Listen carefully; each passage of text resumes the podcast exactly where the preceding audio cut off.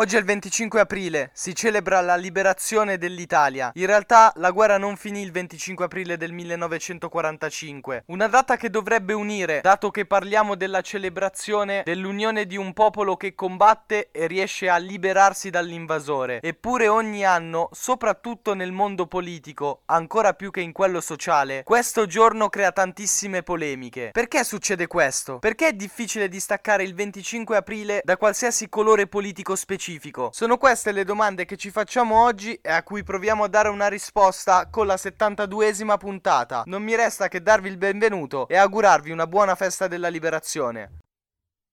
Io sono Mirko D'Antuono e questo è Grigio, stagione 2.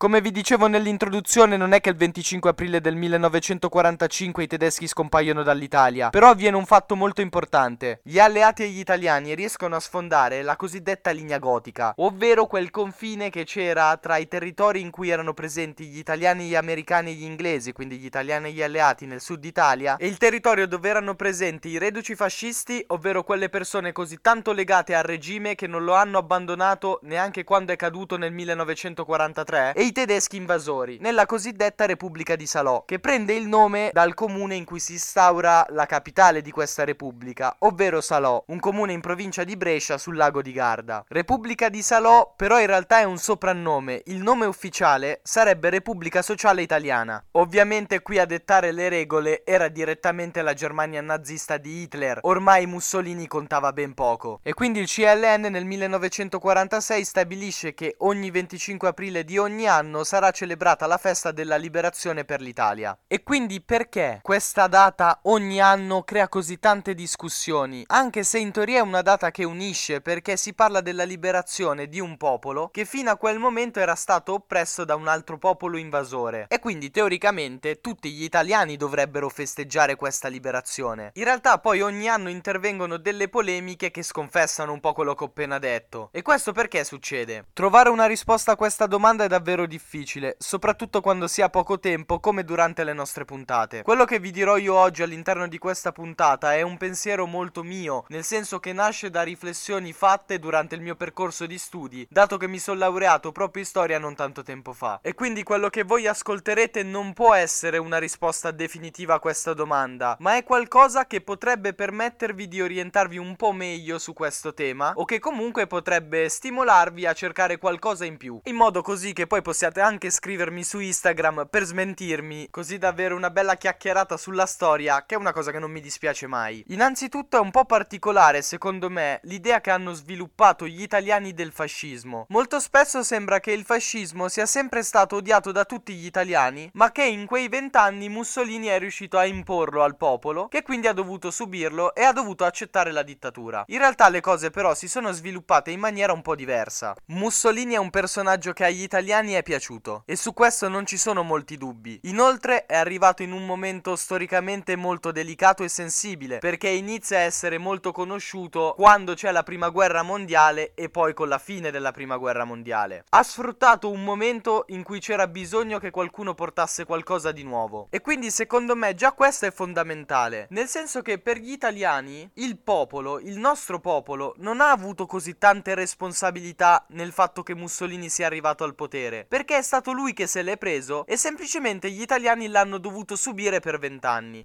Ma questo, come vi dicevo prima, è un concetto fuorviante. Mussolini è stato sostenuto dagli italiani. Ma non è stata neanche una cosa così sorprendente. Sono gli anni in cui il nazionalismo sembra la risposta a tutti i drammi che aveva portato la prima guerra mondiale. O comunque sembra una delle migliori risposte possibili. E poi c'è da considerare che eravamo un paese storicamente fragile. Con questo intendo che se ci pensate, l'Italia unita è nata soltanto nel 1861. La prima guerra mondiale inizia nel 1914. Noi ci entriamo nel 1915. Ma in ogni caso siamo uno stato molto giovane e quindi abbiamo proprio delle difficoltà anche nel mantenere solide le nostre nuove istituzioni, anche perché nascono per concedere qualcosa ai vari movimenti che ci sono, ma con l'intenzione di proteggere lo stesso la monarchia. E quindi siamo uno Stato molto giovane e con delle istituzioni liberali che non sono neanche così tanto protette. E questa è una cosa molto importante perché quelle istituzioni liberali non interessano così tanto neanche allo stesso re Vittorio Emanuele III. E qui vi devo dire una cosa che a me personalmente durante il mio percorso di studi mi ha molto sorpreso. Del re d'Italia si ha un'idea un po' sbagliata. Non è una persona che ha subito la marcia su Roma, è una persona che in quel momento vede in Benito Mussolini il politico che stava cercando, ovvero l'uomo in grado di mantenere un governo stabile, fondamentale per il re. Si dice che lo statuto albertino coprisse la corona. Questo perché, secondo quella carta, di fatto il re è il responsabile di ogni azione del governo. Il problema è che in Italia già allora i governi cadevano molto facilmente e questo scopriva la corona, perché in certi momenti la responsabilità di alcuni atti politici che non andavano bene venivano ricondotti direttamente al re ed è una cosa che il monarca cercava sempre di evitare. Per questo re Vittorio Emanuele III non interviene in maniera decisa quando Benito Mussolini marcia su Roma, ma anzi gli concede il potere. Questo non significa che il re non ha minimamente subito Benito Mussolini e la sua figura, però c'è da dire che non è stato così tanto passivo nel corso di quel ventennio. Non va neanche dimenticato che oltre a essere il protagonista dell'ascesa di Mussolini, è anche colui che mette la firma sulla sua fine, perché nel 1945 è per ordine di re Vittorio Emanuele III che viene arrestato il duce. Il problema di questa visione di un fascismo subito e non voluto è che porta molti italiani a pensare che non ci sia l'esigenza di dichiararsi ogni volta, ogni 25 aprile come antifascisti, perché noi siamo il popolo che quella cosa l'ha subita e quindi non ha bisogno di dichiararsi contro una cosa che non voleva e che ha dimostrato, almeno secondo queste persone, di non volerlo. Il problema è che non è vero che gli italiani hanno subito il fascismo, lo hanno appoggiato e neanche così poco. Ma come vi dicevo prima, non era una cosa così assurda quando è successa, ma storicamente va accettata e va presa come una responsabilità storica. Ma qua c'è da dire che il corso della storia non ha aiutato il popolo italiano, soprattutto le generazioni che sono arrivate dopo il fascismo, perché quel regime è stato liquidato in una maniera rapidissima. Lo sapete tutti, Benito Mussolini è stato esposto a testa in giù in piazzale Loreto a Milano, una scena assolutamente da evitare e che ha creato molti più problemi di quelli che ha risolto. Perché in quel momento, innanzitutto, si è avvallata l'idea che l'Italia avesse subito questo dittatore, perché lo si è esposto in piazza come se fosse stato soltanto lui il responsabile di quello che era successo negli ultimi vent'anni. Il che, come vi dicevo prima, ha fatto togliere un sentimento di responsabilità, anche un senso di colpa fondamentale per riuscire a capire quello che era successo davvero. E poi ha tolto dalla scena talmente tanto velocemente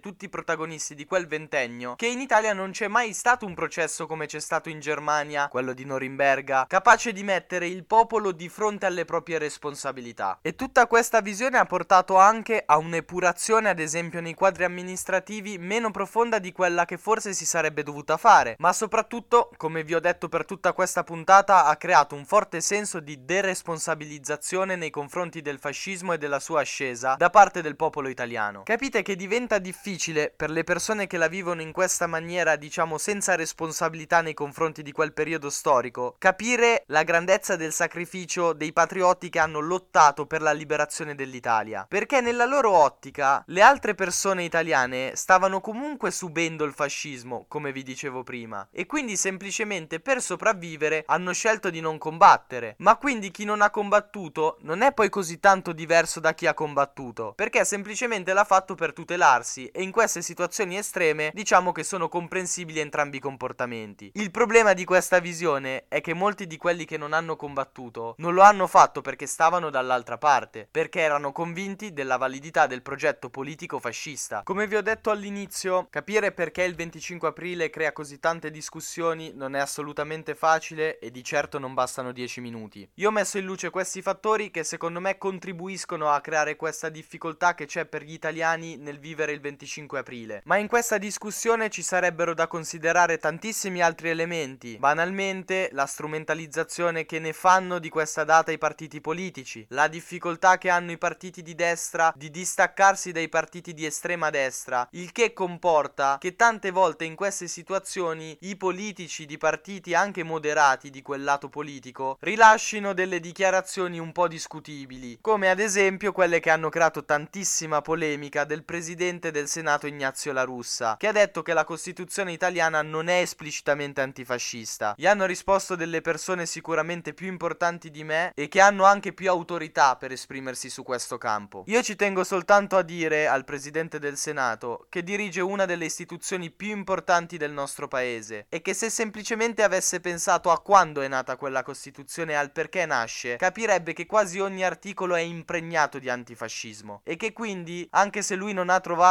il riferimento esplicito, quella carta è chiaramente antifascista e non ci sono dei dubbi. Tra i mille fattori bisogna anche considerare la gelosia della sinistra italiana sulla liberazione. Si sente la piena protagonista della resistenza italiana. Questa cosa però non è propriamente vera, perché hanno partecipato tutti, indipendentemente dalla fazione politica, e quindi non è un qualcosa che riguarda soltanto la sinistra, ma riguarda l'intera Italia. Si sta parlando della liberazione di una nazione, quindi si stanno coinvolgendo talmente tante persone che non è possibile che sia stato soltanto una piccola parte politica a essere la piena protagonista. Ogni 25 aprile si generano queste discussioni. Penso che abbiate capito che arrivare a comprendere il perché non è così tanto facile. Sarebbe molto bello comunque che ci fosse uno studio molto approfondito su questo tema, anche per andare a capire meglio se effettivamente nella società ci sono delle idee spaccate a metà sul 25 aprile o se hanno ragione le indagini statistiche che tendenzialmente dicono alla fine che ogni anno gli italiani considerano molto importante, almeno la maggior parte, questa data. E quindi, con uno studio approfondito, si potrebbe magari capire se è un confronto che avviene molto di più nel mondo politico piuttosto che in quello sociale. Detto questo vi ringrazio per avermi ascoltato anche in questo giorno di festa, vi libero dalla mia voce, giusto per restare in tema, e vi do appuntamento a domani con la 73esima puntata, non c'è bisogno che io vi dica dove, sempre qua, su Grigio Podcast.